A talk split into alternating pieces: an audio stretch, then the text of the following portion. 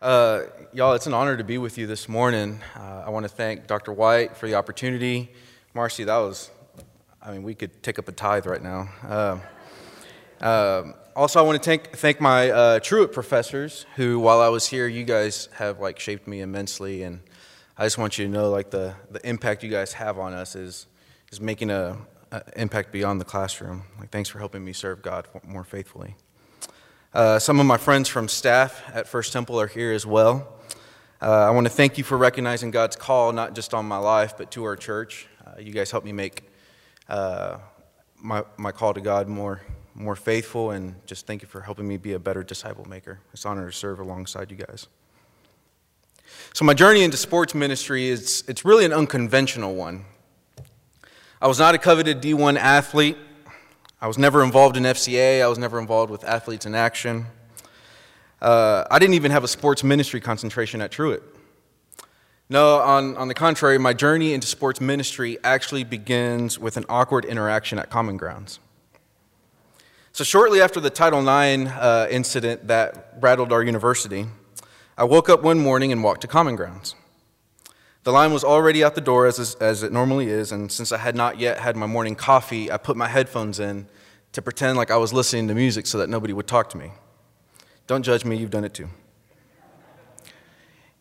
As the line inched forward, I began to feel a little uncomfortable as the person who was standing behind me was uncomfortably close to me, and so much so that I took out my headphones to turn around and ask that person to back up a little bit well, when I turned around, it was newly hired head football coach Matt Rhule.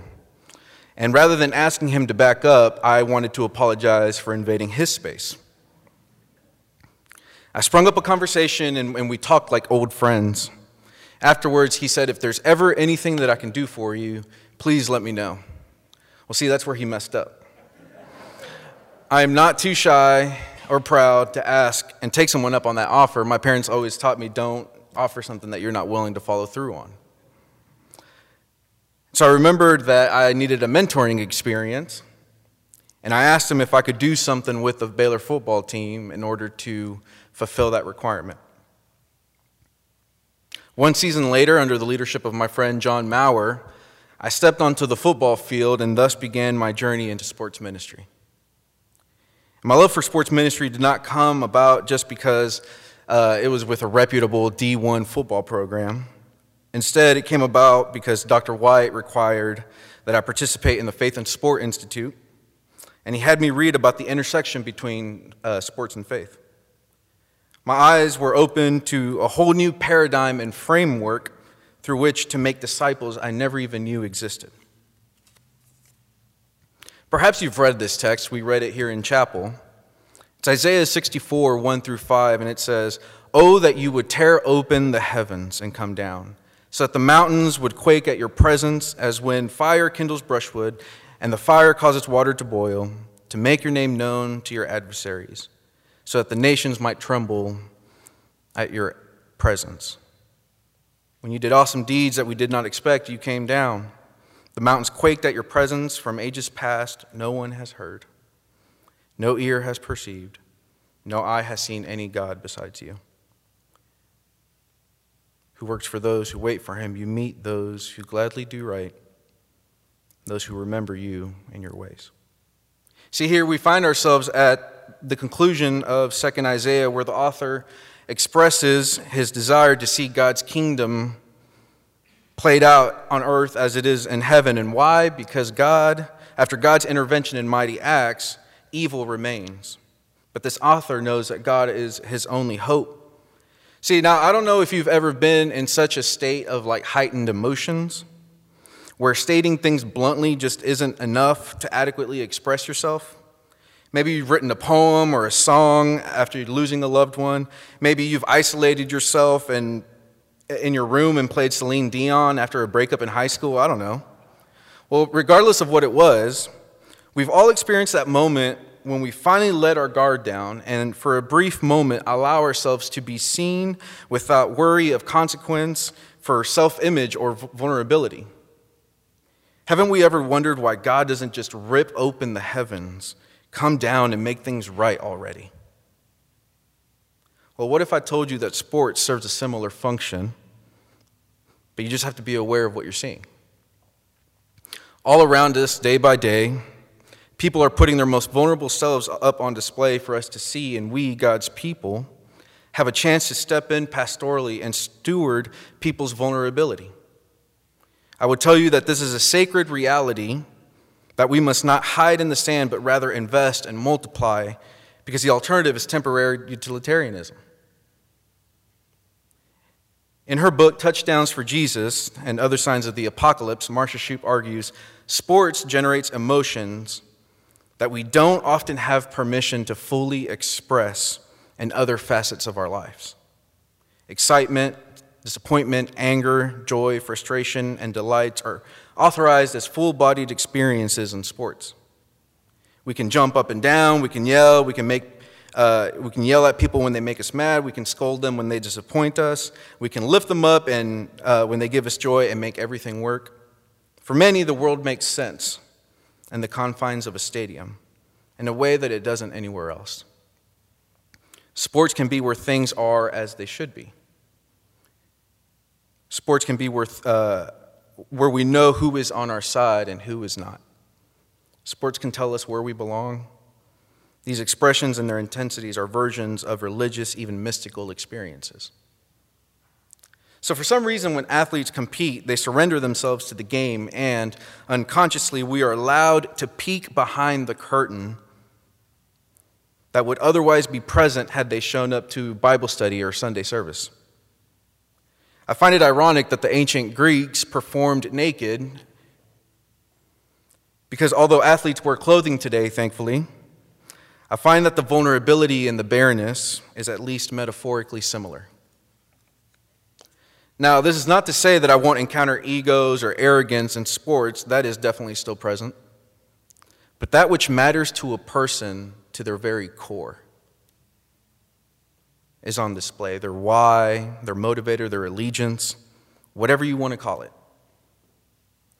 That thing which is usually like hushed up and domesticated when people enter and sit in our pews. And this is why I fell in love with FSI and our sports ministry program here at Truett. Because in sports ministry, you never have to wonder what your congregants are yearning for. In sports ministry, you see it on display every time they pass the ball to each other, every time they win or lose. And if I would partner with God's Spirit to work in their lives, God would let me play a small role in allowing that yearning from, uh, to change from fame, acknowledgement, riches, and change to God's eternal kingdom and love. And how different would this world be if even the sports we played reflected how much we valued God's love for us. Well, see, FSI was that place that helped me recalibrate how I saw myself and others in sports, where I could encounter God in more ways than just when I performed well.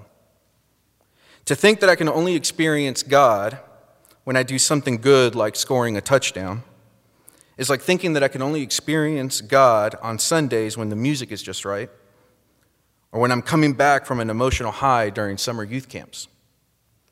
FSI helped me tear the veil so that God's presence wasn't just in the end zone, it was the very source from which I played.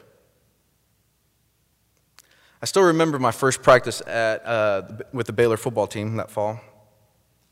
I couldn't decide what to wear because it was 104 degrees that day, and I only had two options.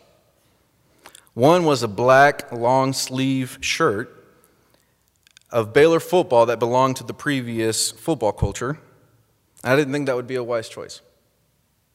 The other was my green, short sleeved soccer intramural champion shirt, and I decided to go with that one. well, when I walked up, Denny Rhule, Coach Rhule's dad, said, Intramural champion. My, my, all these D1 athletes around here, and I didn't realize we were in the presence of such greatness. I never lived that down. I was that guy who boasted an intramural champion shirt in the presence of a program that sends people to the NFL. So, so although the teasing was all in good fun and it was never at my expense, that inside joke created a space for me to form relationships with players and coaches. See, during that time, I was praying through whether or not I wanted to propose to a woman who is now my wife. Denny offered me a piece of advice that I still remind myself of periodically.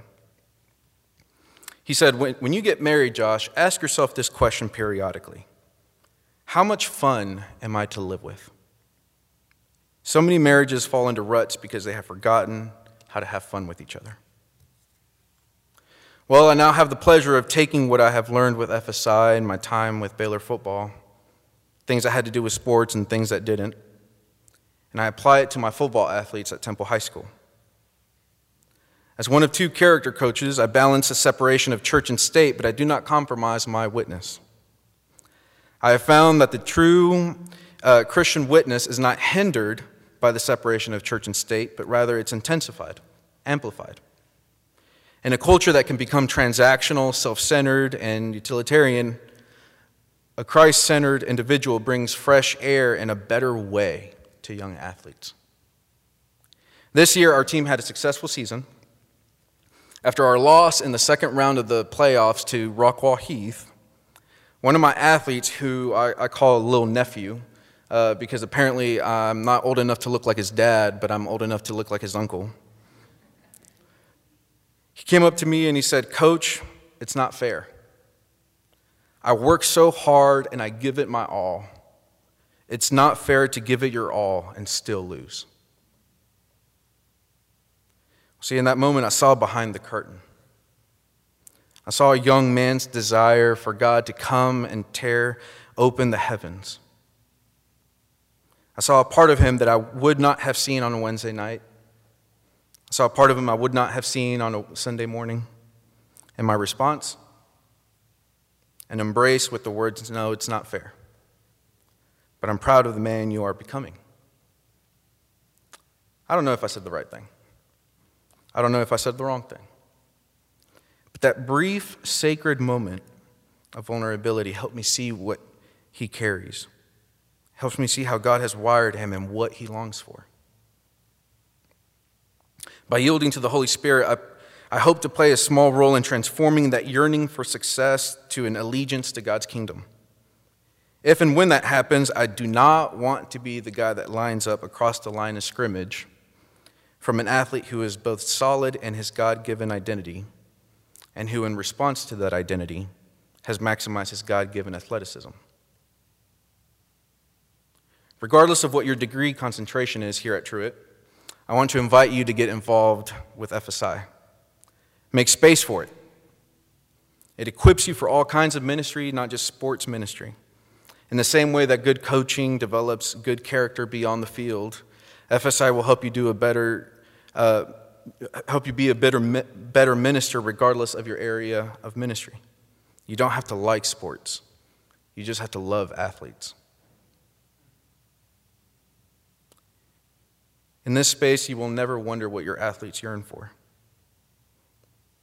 Every day at practice or during games, you will see what causes them to say, Oh, that you would tear open the heavens and come down. Amen.